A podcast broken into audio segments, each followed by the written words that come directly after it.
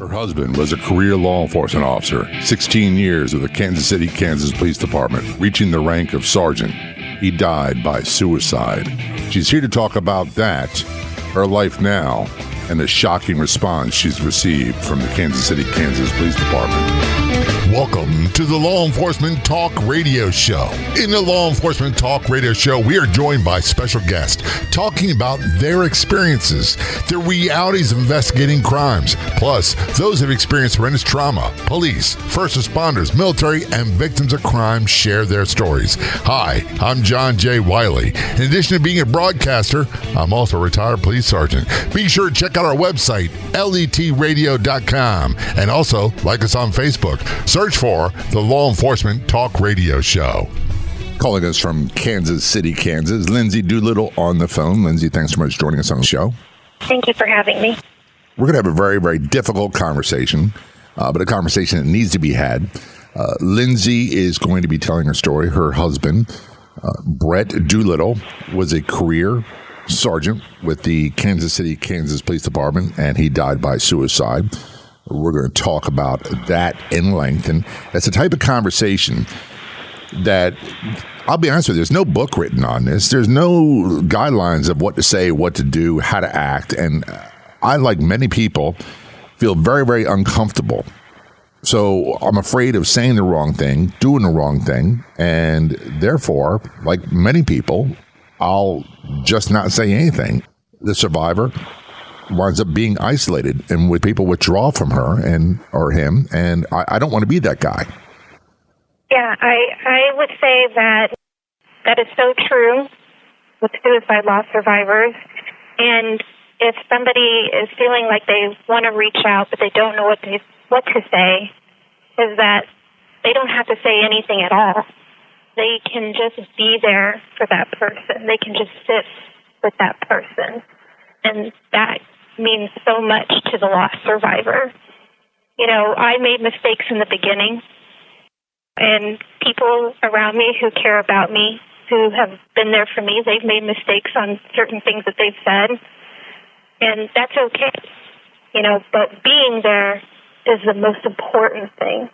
You know, the people that disappear out of your life, that that is so hurtful, and um, it, it tends to be something that you just you never forget as a loss survivor too.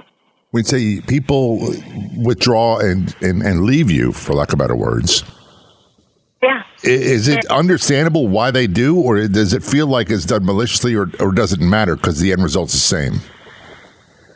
Uh, I guess it depends on what is, you know, what is being said. Um, you know, I've heard some really um, hurtful rumors and whispers about me, and and those people have disappeared out of my life. But then there's some really great, amazing people that have uh, I had in my life prior to my husband that that disappeared out of my life, and I believe it's just because they just don't know what to say. Like I said, there's there's no book written on what to say, what to do. But you're an, an art teacher, and you actually wrote a book about this. Yes, I'm um, an elementary art school teacher, a public school teacher. And after my um, husband died, I looked for books for um, children on suicide loss because I have nieces and nephews. And my elementary art students, they all knew Officer Doolittle because he ate lunch with me at the elementary school, and they wanted to know what happened to my husband after he died. And um, I wanted some kind of book to help explain it, but there there was none.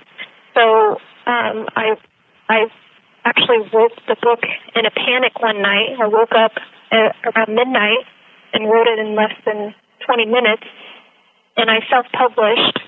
And um, the, the illustrations um, they are done by suicide loss survivors from my support group um, because I've always said that this this story is uh, bigger than just my story. And I wanted to show kids that um, to not be ashamed and that this happens to way more people out there than we would think, that they're not alone. They're certainly, they're certainly not alone. Everyone I know, to some degree or another, is impacted. Now, whether it be a direct family member or a distant family member or someone they know. And in the law enforcement community, it, it's been a problem for a very, very long time. Uh, as a matter of fact, uh, I had a guest on the show recently, Dr. Robert Douglas, uh, who studies police suicides, and he said the first major commission study about this problem was in the 1930s in New York City because it was a huge problem back then, and it was a problem in the 80s. And uh, when we had what I later found out to be suicides when I was on the job, a lot of times we it was term, termed an accidental discharge, uh, an accidental gunshot, or some other, and we never knew until later on. And it was always kept hush hush and quiet quiet.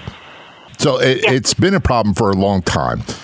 And it's a problem we need to talk about. And, and I'm so grateful that you're telling your story. You, you, took time, you wrote a book, you published a book. Where can people get more information about that book? It's on Amazon.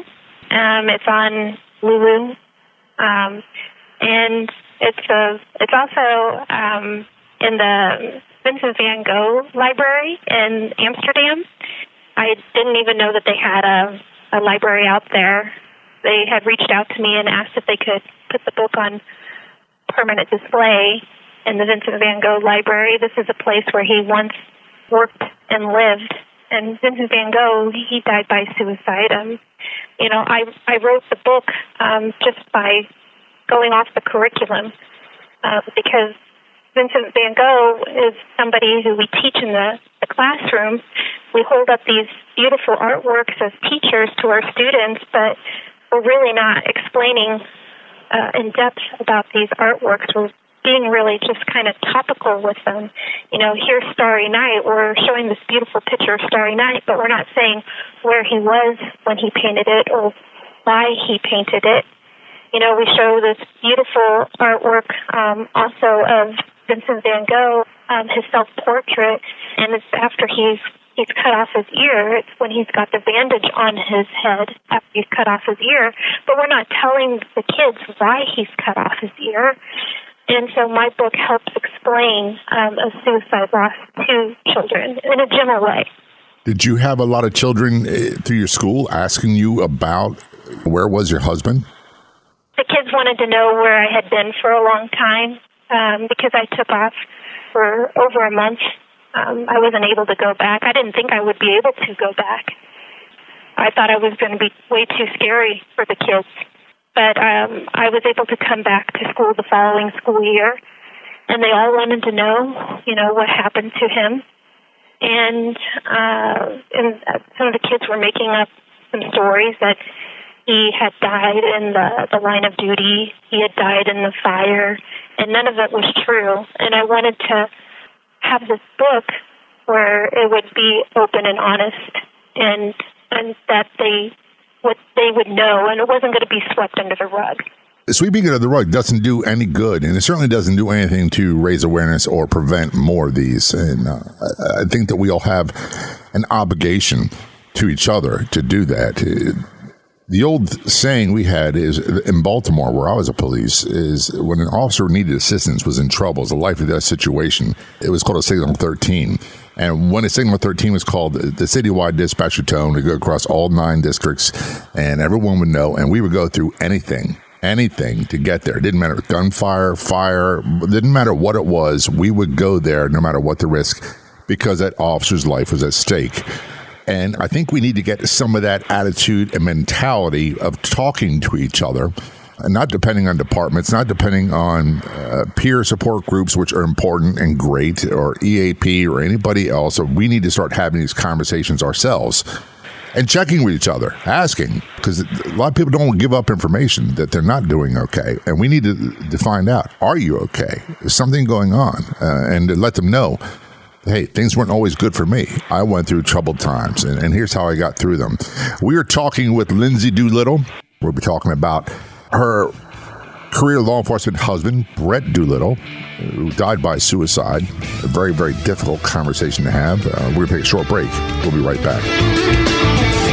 What is the Haunting or Not podcast? It's a free podcast that takes a different approach to ghost stories, hauntings, and cases of demonic forces. Husband and wife podcast hosts mix comedy, facts, and a healthy dose of police evidence skepticism to help you decide are these hauntings or not? Helping you decide what's real and what is fake or an overhyped exaggeration. From world famous cases to lesser known reports, they talk about them all in the Haunting or Not podcast, available for free on most podcast platforms or do a Google search for Haunting or Not podcast. I have some exciting news to share with you. You are going to love my Your Diet Do Over Do It Yourself course on harmonywithfood.com, which means you could do everything at your own pace. I put my heart and soul into this course. Have you been on every diet there is only to gain the weight back? If your relationship with food is, well, not that good, you should purchase the Your Diet Do Over course. Go over to harmonywithfood.com, click the Your Diet Do Over tab, and get started today. Joined on the phone with special guest Lindsey Doolittle, calling us from Kansas City, Kansas area. Lindsey is an elementary school arts teacher, and her husband, Brett Doolittle, was a 16 year career law enforcement officer with the Kansas City, Kansas Police Department uh, at the rank of sergeant he died by suicide. And before we get into the conversation about that and what happened and where you're at now and what's taken to get there, one of our conversations over the phone preparing for this interview, I've been trained, and I think like many, many people, uh, became ingrained in our vernacular that we'd use a term, the phrase committed suicide. And I had no idea and never thought about it because it's just what we ever always said how that's not cool. That's a problem. And you directed me that the terminology we should use is a phrase something along the lines of died by suicide. Am I correct? Yes. Just trying to change the vernacular and the term committed suicide holds that negative connotation that somebody has committed a sin or committed a crime. So just trying to change the language in um, to try to promote forward thinking with suicide awareness. And so, um, died by suicide, you know, and when people say committed suicide, I, I don't take offense to it. I know that this is a learning process. My mom is still learning, you know, so it's, it's okay. It's, you know, it's just, it's a way of promoting forward thinking on this. One of our good friends, Karen Solomon from Blue Help, uh, we've had her show a couple times, and uh, their big mission is to uh, honor, educate, and uh, try to prevent law enforcement suicide. And one of the things that she always said, and it's also something I never really thought about, it's it's not when someone dies in the line of duty. That's one thing. When someone dies by suicide as a result of their service, and there's a lot of things that go into this that one of the things we do is we tend to say, oh, it's a horrible shame. It's a tragedy when someone's killed in line of duty. But when they die by suicide, there's almost an anger and, like I said, a blaming. Uh, and and we lose sight of it, it's it's not so much how they died that matters; it's how they lived. It's their service, what they did beforehand. If they died by a heart attack in a patrol car, it's tragic, but it's no more or no less tragic than if this officer died by suicide. That we need to change uh, the vernacular, for lack of better words. And I like the way you put that. Not just the mindset about how we discuss these things, but also how we look at them and, and say, what can I do to make a difference? And the first thing I'm trying to do personally, and I've had a huge change in my mindset uh, about this as I've gotten older, is that I want to honor their service and I want to honor their commitment. And I want to try to take the lessons that we learn from their deaths and apply that so that we can prevent that from happening to someone else. You know, I I couldn't really tell you anything about my husband's service. I don't know much about that. You know, he kept work at work, and when he was at home, he was at home. Well, that's not unusual. My my first wife knew almost nothing I went through until it was really really bad, and and, it was too late. Yeah, um, and Brett was part of the silent epidemic of um, with with suicide. Um, I didn't know anything that was going on with him inside, I knew that there was some problems. I just didn't know it was suicide related. Um, and neither did the department. Um, I mean, they they saw something different. He kept everything very compartmentalized. But yes, I, I do think what adds to the stigma is the failure to acknowledge the death of someone by suicide. And I think that one thing that we do need to acknowledge is that suicide is a very different death. That um, somebody who dies in the line of duty or from maybe a physical illness, it is it's so different because mourners are met with usually compassion and sympathy, where a suicide loss survivor is met with judgment and blame and exclusion. Um, and the person who murdered our loved one was our loved one. So it it is a it's a different kind of death, and I'm not saying that it's more worse than somebody else's death. You know, I'm not trying to take away anybody's grief. I'm just saying it's a, a different kind of death. Yeah, and I don't like the whole comparing thing. And I, I had to give up on that. Uh, I, I fell into a trap of comparing my line of duty injuries, the end of my career, to other people's line of duty injuries that ended theirs, and theirs seemed to be more severe. And then I felt guilty as if something I did was wrong. And really, it's not fair scenario to them or me. So I've, I've learned to stop doing that. And I think it's the same with, and I'm venturing a guess here, I would think it's the same when we talk about those who died in line of duty and those who died by suicide uh, in law enforcement in particular. And when I say law enforcement, by the way, folks, it's not just a, a, police officer problem. It's corrections officers, it's dispatchers, it's firefighters, it's EMTs, and it's also our military veterans. Uh, that's a huge segment of the United States population, and it's been a huge problem for a very, very long time. One that we can no longer ignore. One of the things that you mentioned is that the survivor, the surviving spouse uh, in a suicide scenario or death by suicide case, is often shunned and blamed. Was that the case with you? Definitely. There is a growing problem of law enforcement officer widows of suicide who are being blamed and dismissed by their husbands' departments. And my story is no different. I found out the very night that I found my husband um, after he had died, I I found out that suicide is very different. And um, you know, I, I was after I called 911 when um, the first officer showed up. You know, I'm on my hands and my knees and I'm screaming for help and I'm also gagging and vomiting and no officer is there to console me. No officer is there to help me. I, I was told two things that night by the police department. Um, that I was told to sit on my couch, that I wasn't allowed to move. Um, and the second thing was that they wanted me to um, to get permission to um, search my home, even though it didn't happen in my home. It happened in the garage, but they needed to have me sign a consent to search form uh, that granted them permission to search my home. So they asked me if I would sign that um, permission to search, uh, the consent, and which I, you know, I I signed. But those were the only two things that were said to me that night when my my husband died, and from there it just got even worse. Um, uh, uh, uh, let's see, the next thing that happened after that was um, the, the liaisons from the police department. You know, they came over to um, my parents' house where I was staying uh, the, after I got out of the hospital because I went into the hospital that night.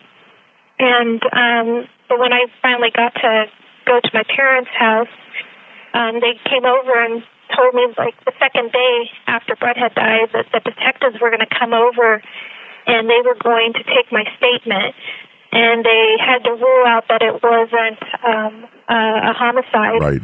Yeah, that's and, that's normal. That uh, you know, we treat every in, in Baltimore, we treated every unnatural death as a homicide first until the evidence proved otherwise. But you know, my question is, why was I the only one that was interviewed? Not his family, not his best friend, nobody from the department. It was only me, his wife, that was interviewed. and um, they, the liaisons told me that it was not going to be a warm and fuzzy conversation, and they were right because when the detectives came, there they were there was no words of comfort. There was no "I'm so sorry for your loss, ma'am." I mean, these are the same detectives that were in the same police department with my husband. Right. You know, we have to live where where you work as a police officer. So um, these detectives worked with my husband, and you know, they took my statement, and um, after that, you know, was the funeral, and at the funeral, um, even though Brett didn't want a funeral, um, uh, you know, I wanted to have a funeral for everyone. Uh, even his mother didn't want to have the funeral with the police officer. And I, I believe that's probably not uncommon either. With a short break, I promise you, we're going to come back to our conversation with Lindsey Doolittle involving the death by suicide of her husband, uh, Sergeant Brett Doolittle in Kansas City, Kansas Police Department, the aftermath of what she went through, and where she's at now. We'll take a short break. We'll be right back. I want to tell you about a product, actually, a line of products that have changed my life dramatically. Juice Plus health products. I know many of you, like me, are skeptical about claims made for these nutritional supplements. However, these Juice Plus products have made a world of difference for me. The simplest, cheapest, least expensive product they have. As a result of taking it, a chewable berry flavored product. I've had full night's sleep every night and zero leg cramps. I know doesn't seem like a lot, but getting good night's sleep and having a stable mood helps me quite a bit. You can get more details about Juice Plus products at letpops.com. That's letpops.com. And for those of you looking for a great business opportunity, check out letpops.com. Discover the exciting world of podcasts at jefepods.com. From captivating stories to life advice and much more. There's a podcast for every interest and passion. Be entertained by your favorite radio personalities in both English and Spanish. Don't waste any more time. Find a great English or Spanish language podcast to follow and discover a world of possibilities in your own language. Find the best podcasts at jefepods.com. conversation with Lindsey Doolittle, just to recap, Lindsey surviving spouse, her husband, Brett Doolittle, sergeant with the Kansas City, Kansas Police Department, died by suicide. Uh, 16 years on the job. You know, part of me, Lindsey, wants to defend the, the police department, and, and, I always, you know, want to because I have a, lot of loyalty, uh, even though it's not my department. Um, and, and one of the worst things I ever had to do in police work was death notifications. And one of the hardest things to do, I was never a homicide detective, so I didn't do in depth interviews with people. Uh, what is a known homicide? When we had bad shootings and stuff, yes, we did that. And later turned into homicides. And and the, unfortunately, the, the, number one rule uh, in homicides, the the person most likely to have committed the homicide is someone very close to them and the person last saw them is oftentimes where you start your investigation until the evidence proves otherwise. Uh, and, and evidently that became the case with you, but there's really no way that I know of to have that kind of interview and, and have, like you said, you were warned they weren't going to be soft and fuzzy about it, and they weren't. No, and you know, I I wanted to also say, um, police aren't trained, and I think we were talking about this before. Police aren't trained in suicide investigation. It's homicide investigation. Is that what we were no, talking about? we were talking about earlier is that, at least in my department, uh, when we had any unnatural, unexpected death, it didn't matter what it was. Uh, we treated it as a homicide first until it's proven otherwise because you can't go back. If you think it's a suicide, then turns out it's a homicide, well, you can't go back and recreate the crime scene. So you work from the worst case scenario first, and then you come outwards and you go where the evidence fo- uh, leads you, and you follow that uh, until you find the logical conclusion. Uh, and there's many different tests you would do. Uh, I'm sure they did with your case, and, and, not to get into in depth, but like gunshot residue. One of the first tests we would do uh, as we do gunshot residue tests on the hands and arms uh, of the people that were in the scene. And when they fire a handgun, there's going to be residue on their hand, their arms, uh, clothing they were wearing. And that's one of the first tools used to exclude people. To fast forward, when they came to their conclusion, you had the funeral. That's where we left off. And you didn't want to. And I, I, I, was saying that I've heard quite often in matters of death by suicide that for some reason people don't want to have the funeral as if there's some sort of shame or embarrassment. Now, his mother didn't want to have a funeral with all the police officers. And I wanted to have a funeral for everyone to come. And I wanted everybody to to be there and see all of the wonderful things that my husband had done because I didn't think that they knew all of the amazing things that my husband did at home. So um, I, I wanted to have that funeral. And I wanted to show off his artwork because my husband was an artist and he worked in pencil and charcoals and he loved porcelain. And so I had all of his artworks out. He was a, a gardener he um, was a an amazing cook. I'm not the cook, and I have a very hard time cooking for myself. Um, I mean, like he he he he was the cook in our house, and he did like recipes from scratch. And so I, I mean, I wanted to get up there and I wanted to speak and I wanted to tell everybody exactly, you know, who my husband was. But at the same time, I was leaving out a whole lot of other things in that funeral speech about my husband too. You know, I was trying to pay respect um, to his family who was there, to the officers, and letting them know all the good things. But I also was leaving out a lot of other things that were happening at the house behind closed doors that I, I was way too ashamed to even say um, in front of a, a, a huge. There were so many. There were so many people there. There was I think they said there was like 500 people there. There was a sea of blue, and um, you know, I wasn't ready to talk about all of the things that were happening in our household, about what was going on. But I was trying to let them know about all of the really great things about Brett and his and that's admirable. It, yeah. A lot of people, I don't think, can do that. One of the things that is very common. It's actually, I say one thing. There's, there's, three things that are very common. They call the triad. Uh, what I've read, I'm no expert. Uh, when you got first responder or law enforcement related suicide, uh, and three things. Number one, uh, being some degree of post traumatic stress that they say it is a huge factor in the vast majority of these cases. And with that, you wind up having emotional relationship problems, you wind up having anger issue problems, irritability problems, uh, substance abuse problems are very, very common with that. Uh, the second thing that happens quite often, and by the way, with that post traumatic stress, you wind up having an isolation problem with your spouses and, and your family members. Then you compound that with substance abuse issues, which creates its own set of horrible circumstances for relationships. Then you have two other factors that come in to play, and they are often combined hand in hand.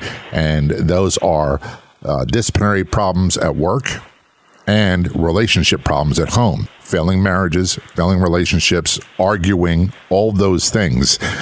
Without going into great details, is that what you were referring to was was happening at home? There is so much. Um, I don't know if our interview will even touch what was going on. Well, tell you what, we'll we'll, talk about that part on an, in, a, in a subsequent interview because uh, I think it's going to take a little bit of time and a bit a little bit of trust development between you and me. I, I don't distrust you, but. You, I'm some guy on the phone you never met. So I think we get to stage two somewhere down the road. You might be more comfortable talking about that. So you discovered your husband. He had, uh, he died by suicide. And, and I'm, pardon me for my stumbling over terms like that. Uh, I, I found my first suicide when I was about 18 years old. I was working as a taxi cab driver in North Virginia Beach, Virginia, and a woman came to the airport, and her husband didn't pick her up. He was she was very he was very late, so I I drove her to her house, and his car was in the driveway, and she asked me to help bring the suitcases in, and, and immediately you could tell something was very very wrong. And he was a retired uh, military officer, and he had died by suicide involving uh, his gun. And there's nothing before that that could have prepared me for what I was going to see. And this was a man I didn't know. This is a man I never met. Uh, but immediately I wanted to run. I want. I had talked to the police. I couldn't leave. I wanted to run and just get as far away from there as possible. I, I can only begin to imagine how difficult it was for you because you can't run away from that. No, it's something that I think about every day. And I've been diagnosed with PTSD and I work through it. I work with a therapist and I have a support group that has been amazing. But I will say that the support that I I was looking for was from the family in blue. And um, you know, back when we were talking about the funeral, um, I, I noticed right when I got to the funeral, um, some things that were said to me by officers, and not all, but there was a noticeable amount of officers that not only skipped over me in line when paying their respects, but they glared at me too. And that hurt me so much. They were And- angry and they, they misplaced their anger and blamed you. Yeah. We were talking with Lindsey Doolittle. Trust me, you don't want to miss the rest of the conversation. We'll be right back. If you want to be a guest on the Law Enforcement Talk radio show, simply contact us. It couldn't be easier. You can send us a message on Facebook. Look for and like the Law Enforcement Talk radio show page or email j at letradio.com. That's J A Y at letradio.com. I'm John J. Wiley, joined by Lindsey Doolittle, calling us from Kansas City, Kansas, talking about the death by suicide of her husband, Brett Doolittle, uh, sergeant with the Kansas City, Kansas Police Department. Before we went to break, Lindsey, you were talking about the funeral and, and some of the officers at the funeral. Uh, obviously, were very angry at you. They skipped over you, wouldn't talk to you, were glaring at you. Is there anything else that was said? Um, I mean, the very first officer that I saw at the funeral, I asked them if they had worked with my husband, and that officer who was looking at our uh, wedding album, and he turned and he said, "Yeah, I worked with your husband. I was with him for 16 years in the department, and I had no idea he was even married. And you know, we all have marital problems." And then he walked away from me and I just wanted to curl up into a ball. I, I didn't even want to be at my own husband's funeral. I didn't want to be there in the first place, but I mean, like, I really wanted to go and I wanted to hide. And I mean, it was just adding, it was just adding unnecessary stress and unnecessary grief. Um, and when people were skipping over me, I just, I didn't understand what was going on. And then when I, after the funeral, when I got the police report and I got the autopsy report and I read how both of those um, those official reports blamed my marriage. I was devastated. I I feel that sometimes the blame has swallowed me up more than my husband's death. I feel like I haven't been able to even grieve my husband's death in the way that a widow should be able to grieve. I don't even know if there is a right way, but I don't feel like it's been it's been able to happen because I've been swallowed up by the blame, and it's trumped everything uh, in this whole process. And the reason I speak out, and the reason I'm speaking to you, Jay, is because I don't want it to happen to the next LEO widow of suicide. Right. I want them to have better. I don't want them to have what I had. I, I, that's the only reason that I speak up because I don't know what goes on. I don't know why. Well, I want to ask you, Jay, why do you think that officers do that? Why do they do that to the widow? I, I don't know. I and and I I gave up trying to answer those questions because obviously these are not logical answers, and it, there's a thought process that happens. And I remember being a rookie policeman uh, many, many, many years ago. I hate to admit that, and I was very upset and distraught about something that horrific that happened. And I'll be honest, I don't remember what it was because there's, there's so many. over the years. And an old time officer said to me, Listen, he said, you can't try to make sense out of things that are not sensical because you'll drive yourself insane. Uh, what I do accept is this that uh, and studies have shown for about 30% of our first responders, and I think the number's higher, but we'll just stick with 30%, are walking around with some degree of post traumatic stress. Now, when you take that and you add into the post traumatic stress and all that comes along with it, failing marriages, failing relationships, getting into problems at work, drinking too much, the shame, the guilt, all those things that come along, and a loss of feeling of being able to control yourself. I think those are the main reasons why this happens. And, to, to, try to fix blame other than that, I don't think helps anybody.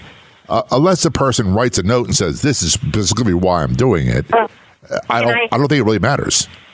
Well, I have um, one big thing that I wanted to say was I reached out to my husband's chief only a few months after he had died. And I reached out to him and wrote him this 15 page letter because after reading that autopsy report and that official report, I, I was so devastated. And I wrote in that letter to him um, that my husband, in his suicide letter, he blamed the job for his death. He he wrote that he was unhappy with himself and that it had absolutely nothing to do with me, his wife, but it was because of dumb luck dropping out of art college and that he wound up as a police officer. And he feels like the job had changed him into something horrible. Um, and that it was always me that kept him going. So he blamed the job and then the police department blamed our marriage. But I wrote to the chief and said, I want you to know that I don't blame anyone. I know that my husband was suffering from a mental condition called depression. Uh-huh. And his problems started way before he was even born. I found out things about my husband that I wasn't privy to that happened way before or even I even knew Brett. I found out that he had been molested by um, a step stepfather that I didn't even know about. He kept hidden in secret. I mean, there's problems that he had way before me. And uh, I mean, I reached out to him, and what I got in return from the chief was nothing. He ignored me. And then I reached out to him again, and he ignored me again. Well, I'll say this so, shame on him. I've, I've read recent reports where spouses in your position where they've had loved ones who died by suicide and they've found a lot of support and they they made available for them uh, peer support counselors that were part of the, the police department team because they consider to be part of the family and they are part of the family. And for that to happen yeah, that's disgraceful. It's disgraceful that, that that happened to you. I i want to thank you for having me on because a lot of people think that because i speak out they think I'm against police departments, and that's not true. I I want to work with police departments because I just don't want this to happen to somebody else. Because it's not just me that it happens to. There's so many of us that it happens to, and it builds up so much resentment, so much anger, and so much hurt. And then we feel like we can't trust our family in blue anymore, and, and we just lose all hope in our family in blue. And I'm I'm, I'm sorry I, that you're getting upset, and I, I, I hate to hear that you feel that way, but you're enti- you're, you're allowed to feel that way, and that's the, the sad truth is that happens far more often than we or anyone wants to admit. And that's part of the problem. And that's part of the reason why there's so much stigma about officers reaching out to get help or for their their families and spouses to reach out and make them let people know they need help. There, there's a stigma and it's it's kept hush hush and swept under the rug by so many police administrators. And uh, and I, for one, am just had it with it, it because that doesn't help. That doesn't help solve the problem. I will always keep my door open for the chief and the department, and I've said it in all of my interviews and every speech that I've given. I always keep my door open. I do have hope one day that it will turn around. I do have hope, and when I see other departments that are embracing the lost survivors. I would just say to anybody that's out there that has a department that has a suicide and they don't know what to do for the lost survivors, for the LEO widows, for the families, don't wait for them to come to you. It is so hard as the widow. You can reach out to them even if you don't know what to say. You can be there for them. I mean, I think that some people are waiting for the widows to reach out to them. They shouldn't have to reach they, out to ask for help. They, yeah, they shouldn't have to. In, in, in, a line of duty death scenario, that's not the case. There's someone there immediately, yeah. and, and, we don't wait for them to ask for help. And it shouldn't be that way with suicide either. Uh, and it should be treated as a byproduct of, of the tremendous stress and pressure and, and violence that our first responders encounter and endure every day. And for, unfortunately, for, for many people, it becomes too much. Um, and some of those uh, die early as a result of, of depression and suicide and, and, by the way, the chief of that police department, I'm not going to call him out, but it, it's time to change your posture. And we we go we make a big deal out being transparent for the community. Well, let's have that same transparency for our own family of blue, and that needs to happen nationwide, not just in the agency where your husband served, but nationwide. Before we close, we're running out of time. I want you to tell people one more time where they get your book and more information. I have a website it's called Above the Rug because I don't sweep anything under the rug. And uh, so it's Above the Rug, and that's where my you can read more about my book. Um, and my book is on Amazon. What's the name of the book again? One more time. It's called Goodnight, Mr. Vincent Van Gogh. Lindsey Doolittle, thank you so very much for your courage coming on the Law Enforcement Show and talking about this, and we'll certainly have you back in the future. Thank you so much, Jay. I'd like to thank our guests for coming on the Law Enforcement Talk radio show. The Law Enforcement Talk radio show is a nationally syndicated weekly radio show broadcast on numerous AM and FM radio stations across the country. We're always adding more affiliate stations. If you enjoyed the podcast version of the show, which is always free, please do me a favor and tell a friend or two or three. I'll be back in just a few days with another episode of the Law Enforcement Talk radio show and podcast. Until then, this is John J. Wiley. See ya.